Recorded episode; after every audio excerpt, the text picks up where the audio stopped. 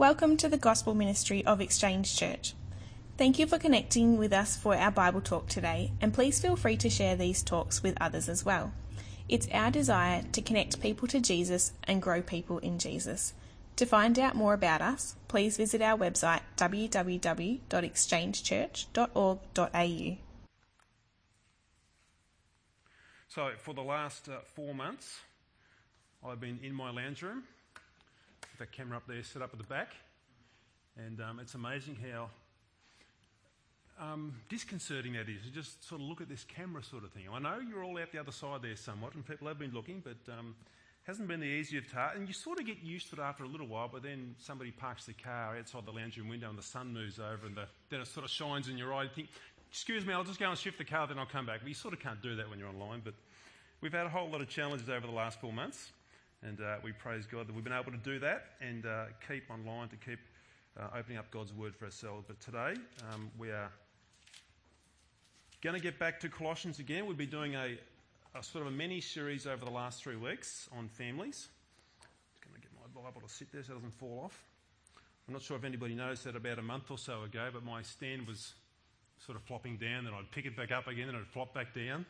I think this one's nice and firm, so I shouldn't do that. Okay, uh, the Australian government thinks families are important. How do I know that? Well, one measure is that they spend lots of money on families each year. Lots of money on families. The government spends billions of dollars each year on supporting and helping families. Education alone, I think it's $292 billion just for education to help families. Not only that, there's uh, health uh, funding they do, there's recreational funding, there's uh, uh family services also they put into place. It's probably a trillion dollars or more they're spending on families each and every year. The, the Australian government thinks families are important, really important. Family is important. Family is important to God as well. It's important to Him because He created family, it's His design. Families are all about God and His design. God created the community of the family to be the building blocks, as it were, of the larger community. We have with us today here probably five or six different families represented, and they actually are forming this community that we have live with us here right now. Today, we want to think about uh, this aspect of family and particularly children as we think about that today and God's design for them within the family. So, if you've got your Bibles there, go to Colossians chapter 3, where we've been for the last few weeks. I'm going to read verses 1 to 4 again and then verses 18 to 21. Okay, Colossians chapter 3, verse 1. If then you've been raised with Christ, Seek the things that are above, where Christ is, seated at the right hand of God. Set your minds on things that are above, not on things that are on earth. For you have died, and your life is hidden with Christ in God. When Christ, who is your life, appears, then you also will appear with him in glory. Then across to verse 18. Wives, submit to your husbands as is fitting in the Lord. Husbands, Love your wives and do not be harsh with them. Children, obey your parents in everything, for this pleases the Lord. Fathers, do not provoke your children, lest they become discouraged. Father, we thank you so much that we can gather this morning. We thank you, Holy Spirit, for this word that you gave to Paul the Apostle uh, 2,000 years ago. Lord, you moved upon his heart to write a letter to the church in Colossae. Uh, Epaphras was faithfully pastoring this church. He connected with Paul. Paul said, I want to write a letter to these people to strengthen them and encourage them. So, God, today we stand here, we sit here 2,000 years later, and we read this letter that Paul wrote to the Colossians. It speaks to our hearts today just as fresh as it spoke to the Colossians and their hearts 2,000 years ago. So we ask Holy Spirit this morning, open this letter up, open this word up.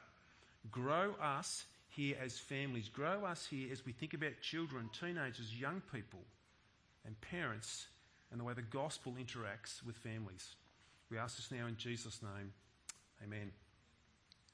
Okay, so we are wrapping up a short series here on uh, the gospel transforming families. Paul is writing to the Colossians here to help build and grow strong believers in Christ, shaped and moulded by the gospel itself. Uh, you may be wondering, why do I keep reading those first four verses over the last few weeks? It's sort of not, you know, there's a big gap there between verses 1 to 4 and verses 18 to 21. Well, you've got to think about the whole letter that Paul's writing to the Colossians. He just didn't write them these three verses at the uh, verses 18 to 21. There's a context that's carrying right through this whole letter. Uh, these first few verses, verses 1 to 4, actually set our heart and our mind in the right direction to understand what's happening here those first four verses tell us this that because of our salvation that Jesus has won for us on the cross, paying the price for our sins and dying and rising again for our justification, our right standing before God, because of this, from this foundation, it's now set our minds on the things above. Actually, live out who you've been called to be now, who you've been redeemed to be. Live it out. So that's what we do those first four verses to get that right again, that, that um, to build that foundation in that context that's saved by Christ, and now we live that out. This same gospel transformation then that we take, we now take into the most foundational of all our relational communities. This gospel transformation goes into our families. Our families. A father, a mother, and children. Strong, stable families are the foundation of strong, stable communities probably one marked thing of the Western world built on Judeo Christian principles is strong, healthy families form a strong, healthy community. Why is that, you may ask? Because this is what God, our sovereign creator, has ordained. He created it. He created male and female to come together as husband and wife. This is God's design. He also gave them the ability, as a word, to come together and to reproduce new life. And I see a lot of that before me here this morning children. So that's what we're going to talk about today as Paul opens this passage up here at the Colossians. Children, teenagers, young people, and their responsibilities. Also, parents, namely fathers, and their responsibilities as well. Here's our big idea as we think about that today. Children, obey wholeheartedly your parents as they teach, as they train, as they treasure and they model Jesus before you. For this brings God pleasure and it also brings blessing into your own lives as well as you follow God's commands for your life. Okay, let's quickly go through again the family here in God's design. It's father and it's mother. As we saw over the last couple of weeks with husband and with, with wife and with husband, both are equal before God in personhood. There's no distinction between male and female in the value and the respect and the worth of who they are before God. But God's given them different roles to carry out. Uh, men are required to lead, so they're generally uh, more stronger, bigger for that sort of protecting, sort of caring and providing sort of role that they take out.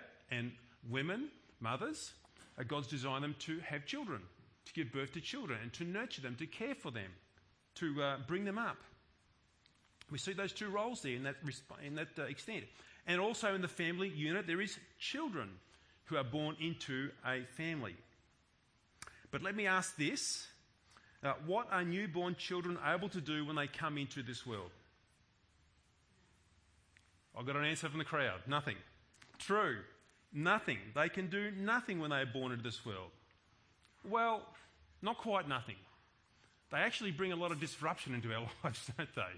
namely at 1 o'clock in the morning or 3 o'clock in the morning or 5 o'clock in the morning, at the most craziest, they can do some things. They can bring disruption into our lives. All they seem to do there, though, as newborn children, as cute and as adorable as they are, and I've had, well, my wife's had four of them, but I've been the father of four of them, they seem to lie there either eating, sleeping, or filling their nappy. I thought you're all going to sort of fill the gap in there, weren't you? Filling nappy is the sort of th- that's all they seem to do. They just don't do anything else but that for the first few weeks, maybe months. They're completely helpless. They can't do anything. They're dependent on other people for their very life. If you abandon a baby, it just won't survive. They are, are utterly helpless and hopeless. They cannot do anything on their own. But what has God done for them? Does God leave them like that? Are children just born and then we just leave them in the hospital and go, go, go home without them? That doesn't happen. What's God done? He's placed them into a family, into a family, a place where they can be loved, a place where they can be cared for and they can grow as well. It's also a place that God has put them into to learn, to learn as a tiny infant and growing and maturing through that. And primarily, the family is God's design for learning about Him, learning about our sovereign Creator. It's the family where we learn to grow and mature as people created in God's image. This is the wonderful thing that God has given this family unit. So, as we think about that, let's roll into now what Paul's saying here. Because when it comes to the responsibilities of children, Paul's not real complicated here, is he, in what he says? You have a look in verse 20, and it's really simple. You don't need to be a Greek scholar, you don't need to go to university to get this. It just says simply, Children, obey your parents in everything, for this pleases the Lord. Obey your parents in everything. It's pretty simple. Now, when we say children, we're thinking there of young people, young people that are in the care of their family. So don't just rule yourself out if you think, well, I'm 12 or 13, so I'm a teenager now, so I'm not. No, sorry. You're in that as well. Probably thinking up to around the age of 18, 19 before you're beginning to leave home, perhaps at that age. You're in that. Obey your parents. God commands you to do what you are told by your parents. If mum or dad says it's time for bed, well, that's exactly what you do. If mum or dad says it's put the, time to put the mobile phone away, that sort of happens when they get into teenage years. That's exactly what you do. You do as you're told. The word obey there, as uh, Paul writes that, is quite forceful. It's quite forceful. It's, it's a command. It's not something that the parents ask you to do and then you're given a choice by God will I or won't I? Maybe I will obey, maybe I won't obey. It's not a choice. God's quite forceful when he says that there. The Holy Spirit inspires Paul. God says you must obey your parents no matter what. No questions asked. Paul takes it further. Look in verse 20. He uses that word there everything. Everything. There's no wriggle room, as it were, with God. Can I just sort of wriggle out of that command and sort of, can I, you know, can I just change a bit there? You know, well, you know, hang on. I'll only obey some things, but not other things. I'll only obey on Monday, Wednesday, and Friday, and not any other day of the week. I'll only obey if it suits me and I agree to it. Well, sorry, you should have told me that yesterday because I would have obeyed yesterday, but today I don't obey. Everything, all the time, we obey. Paul's really simple here to get. Probably, though, as a young person, you've already got those cogs turning. Does that mean is there no exceptions whatsoever? Is it everything without question, full stop?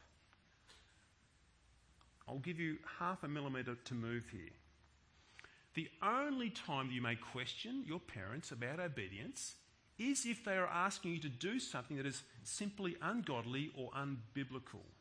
Sure, you have a chance then, to, as it were, to question why that's happening. If, some, if your parents were to ask you to tell a lie or be deceptive or something like that, hey, you've got a chance then to say something. And maybe for those who are watching online, that you may be a teenager and you may have unbelieving parents, and maybe they are asking you to do some things at times which you believe is ungodly. Certainly at that point, lovingly and respectfully, you can ask the question. You can ask the question at the time and say, I'm not sure that's right, mum or dad. So if it's un- ungodly or unbiblical, yes, you can question that. But think about this um, teenager, child, young person. When you go against or rebel towards your parents, so you're not going to do what they've asked you to do, you're not going to do what their requests are, do you want to know what you're doing?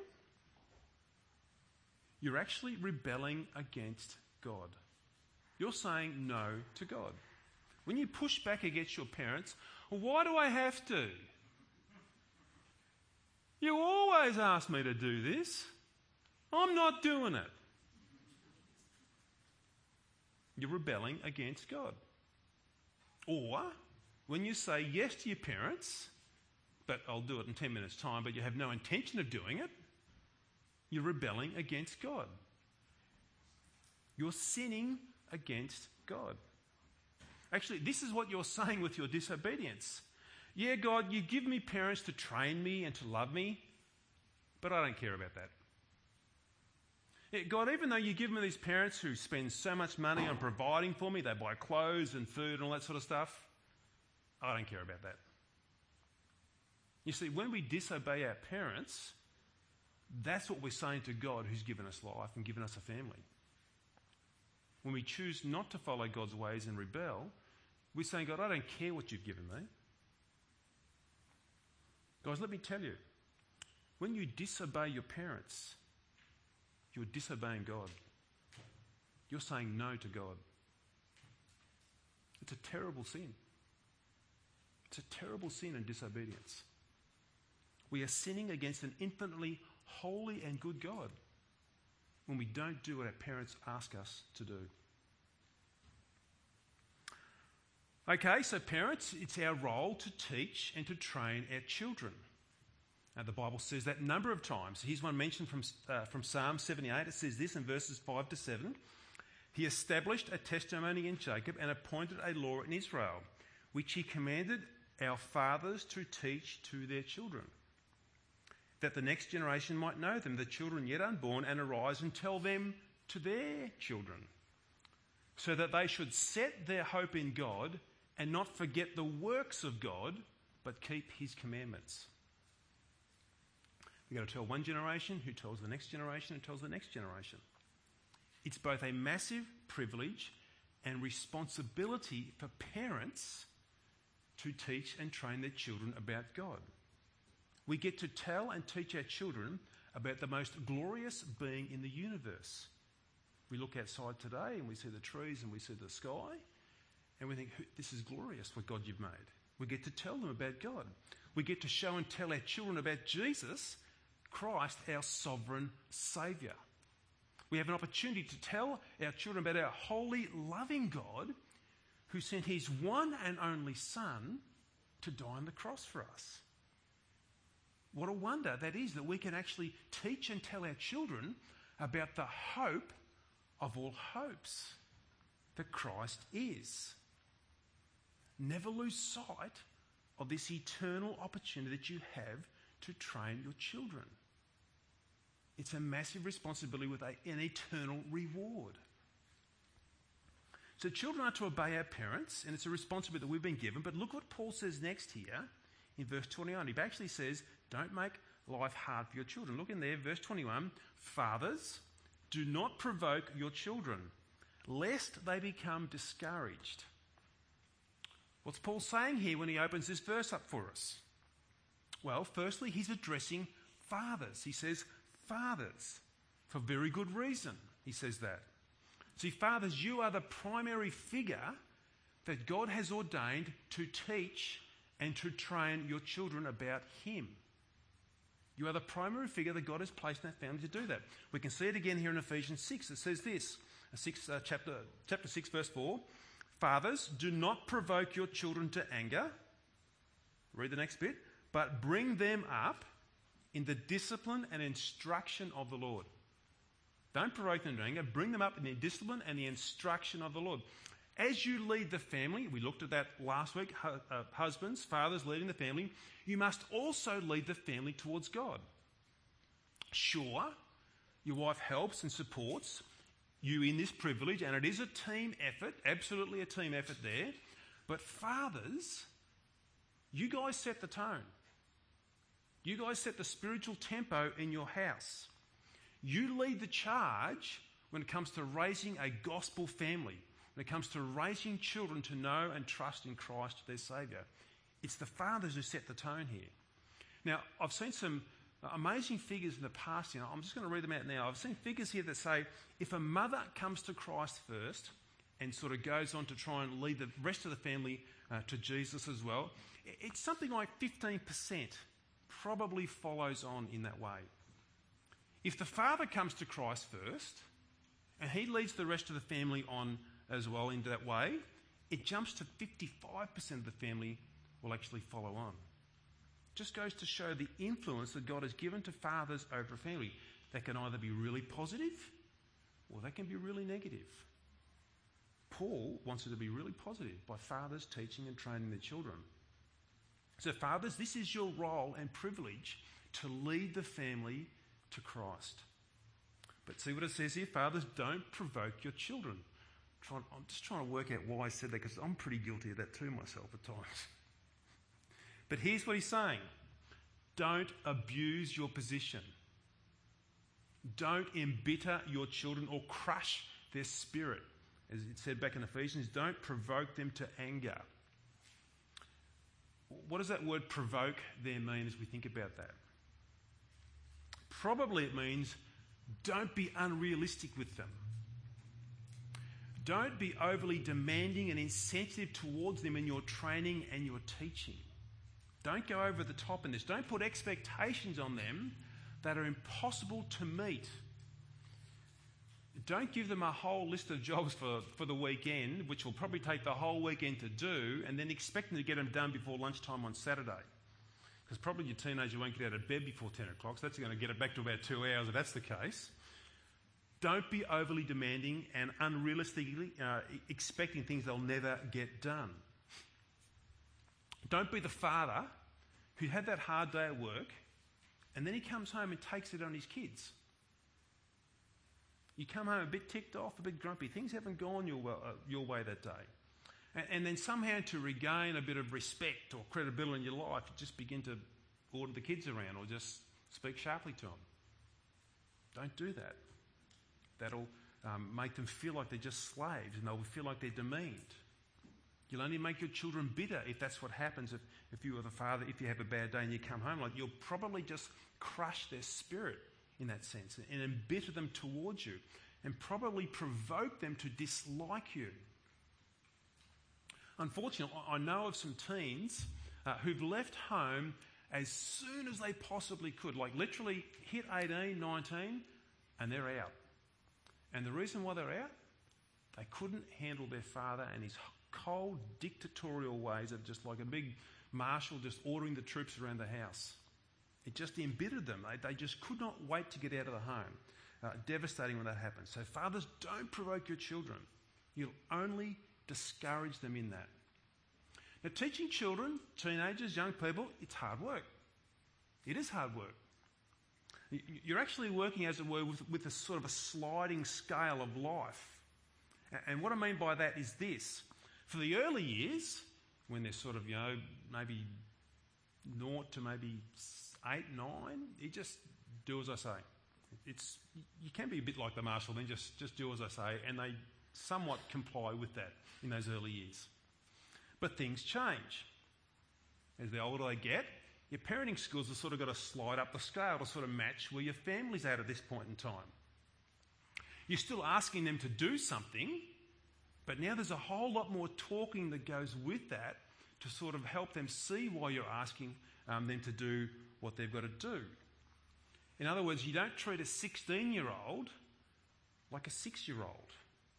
Because that will embitter them, that will provoke them, that will discourage them. They'll feel like, well, you treat me like a six year old. They might still say that even though you're doing the right thing sometimes. That might be their little ace of spades they pull out to sort of, you know, rebel against you. But you don't treat a 16 year old like a six year old. You understand what stage of life your family's at, and then you need to treat them accordingly. You're actually spending more time having discussions with them of why you're setting a gospel direction in the decisions you're making now. Lots of discussion, lots of talk. And along with that, you're working with this dynamic of your family changing, rapidly changing to the going from uh, newborn and infants to children to teenagers to sort of young adults. It, this, this thing's like a sliding scale. It's just dynamic and it's moving all the time. Your family goes through stages. Uh, here's an example of, of, a great quote that I heard, read the other day as I was preparing for today's talk, and it was by Mark Twain, an American writer from uh, past century. And he says this listen carefully to me. When I was a boy of 14, my father was so ignorant I could hardly stand to have the old man around. But when I got to be 21, I was astonished at how much the old man had learned in the last seven years.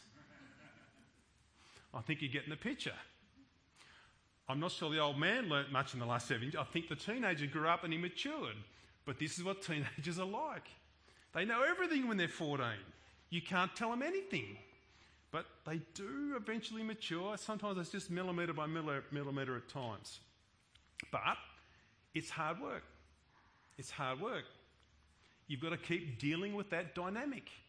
You don't crush them because of your frustration now of longer conversations or more things to talk about or trying to go back through that same situation again of why we're going in that direction as a family. And sometimes you'll feel like you're having that same conversation over and over again. Sometimes you're going to deal with really difficult children or teenagers who are really unreasonable. And you'll show all the patience in the world, yet they'll still refuse. They'll still push back against you and they'll refuse to follow God's way. You're working with rebels like yourself, like myself. That's hard. Don't expect parenting to be this sort of, you know, easy thing.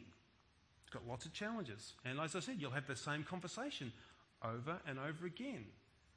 There's some conversations I'm sure I have in the morning and I have in the afternoon, and I'm dealing with the same issue. I'm thinking, didn't we talk about this this morning? And I've got to go back and sort of go through it again. They keep pushing, they just keep pushing. I've come alongside some parents uh, who've had teenagers that have given them nothing short of hell on earth in this unreasonableness and this rebellion. That's heartbreaking.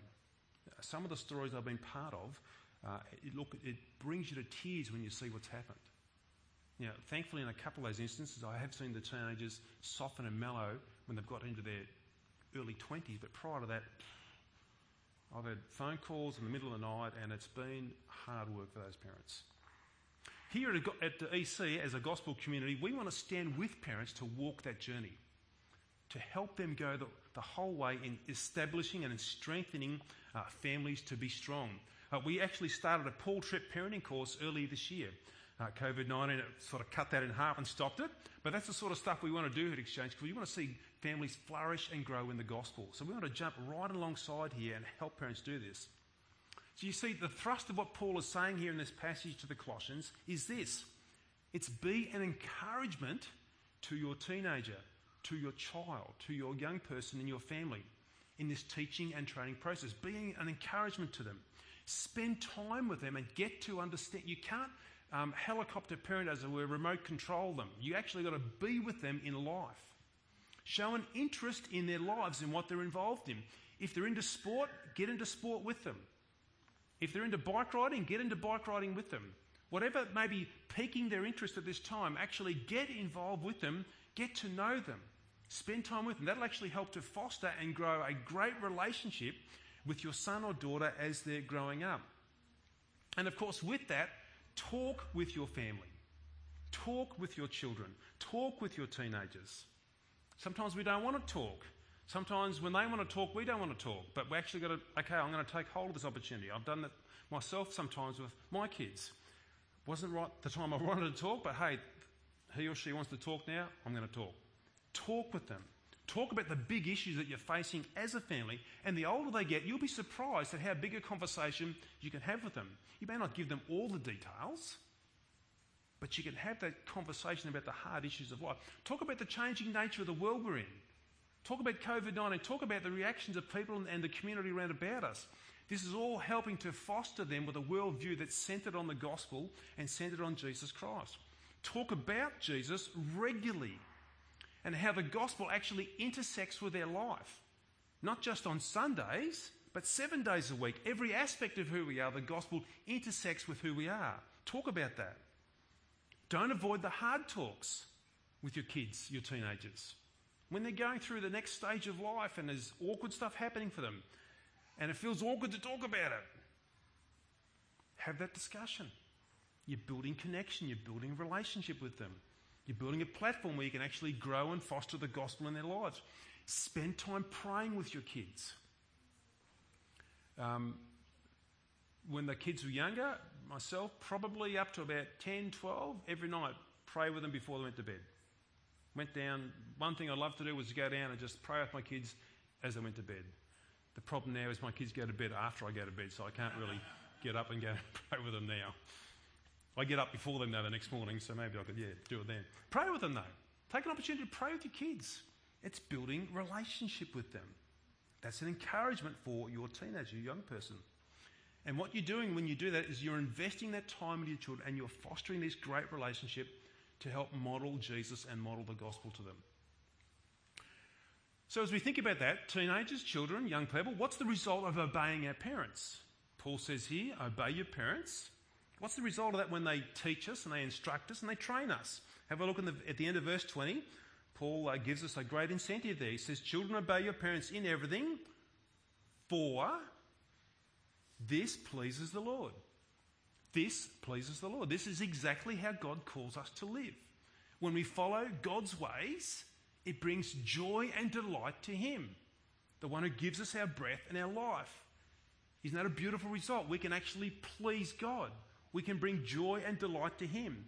For a wonderful, loving God who's given us all that we have around about us, gives us our breath every second, we have an opportunity to bring delight to God, to please Him. Not that He needs it or requires it, but He just is moved by that. He's an emotional God. He's a God with passions. He's a God who delights. And you're blessed in doing that, children, teenagers, young person. There's a blessing in following God and actually obeying your parents. It helps to create a harmonious home. Even though you may not like what you have been asked to do, as you do it and submit to it, there's a blessing that comes with that. And let me say this for parents as well. As you fulfill your responsibilities in training your children to bring them up in the ways of the Lord, as Ephesians 6 4 tell us, it also brings delight and pleasure to God. He delights when he sees families working together in a harmonious way, honouring and glorifying him. We are blessed as, as, as well as we lead our kids in Christ. When you, when you have that conversation with your son or your daughter and they bring up and they want to talk about some aspect of the gospel, whew, you're blessed. It's a wonderful thing to do that. So, if we draw to a close here, if I ask this question today, if I ask this question, how would you answer it? Do you desire to have a stable, loving family living in peace and harmony? Do you desire for your family to grow in the gospel, knowing Jesus with the hope of eternity firmly fixed in their, their hearts? Is that what you desire? I'm sure the answer is yes. I'm sure the answer is yes. Well, this is God's will for our lives. This is what God wants. God provides all that we need to grow strong, healthy, and happy, Christ centered lives. God has given us His Son Jesus, His one and only Son, to pay the price of our sin, to draw us back into relationship with the Father. God's given us His living, eternal Word, just like the Colossians got here and just like we've got today, to breathe life into our hearts. And He's given us His Spirit to breathe that life into that Word, into our hearts, and then to live out that Word to have these healthy, strong, growing families. He's given us a community. We don't do it alone as such. One of the great things we've benefited from is, is when we had smaller kids, we would ask parents of uh, kids who are older than ours, what did you do when you went through that stage? We have a community where we can do that, have those conversations. This is our prayer here at Exchange Church. We want to see uh, gospel centered families knowing the joy of Christ, knowing the peace of Christ, knowing the strength and harmony and peace that comes in growing together as strong families. Our hearts long for this here at Exchange, to pray for this and to see the wholeness of Christ coming in and restoring and growing families. And we know we live in a world that's lined with challenges. There's not a bed of roses out there to just walk up and down and this is really easy to bring up kids. It's tedious, it's unrewarding often. But we have God's Spirit dwelling within us, bringing all of those things together to live this life, to raise families, to uh, be absolutely committed to enabling us to raise these families to know Jesus. Here's one thought that really helps me in motivating this. Outside of Christ, Jesus is my supreme joy, but outside of Christ, my highest joy is this it's spending eternity with my family. It's singing the praises of Christ with my family. That's what drives me on to want to raise a family because, sure, I might only have another 15, 20 years or 30 years left in this world. Who knows? Like, it could be tonight I might be gone. But I have an eternity to spend with my family to sing about Jesus. Never to be separated. that drives me on to want to raise a family that knows Christ and treasures Him. This eternal perspective that He gives to me. Is that your heart's cry? Is that what you want? Jesus will do that for us. If only we will commit ourselves to Him. Let's pray. Father, we thank you for today that we can gather together uh, around your word. Father, we thank you now that we can uh, take this time to just stop and reflect upon gospel families. Father, we thank you today that you have given us all we need to raise families that know Christ and, Lord, can look forward to that eternal hope. That we can stand side by side and we can sing the glories of Christ forever.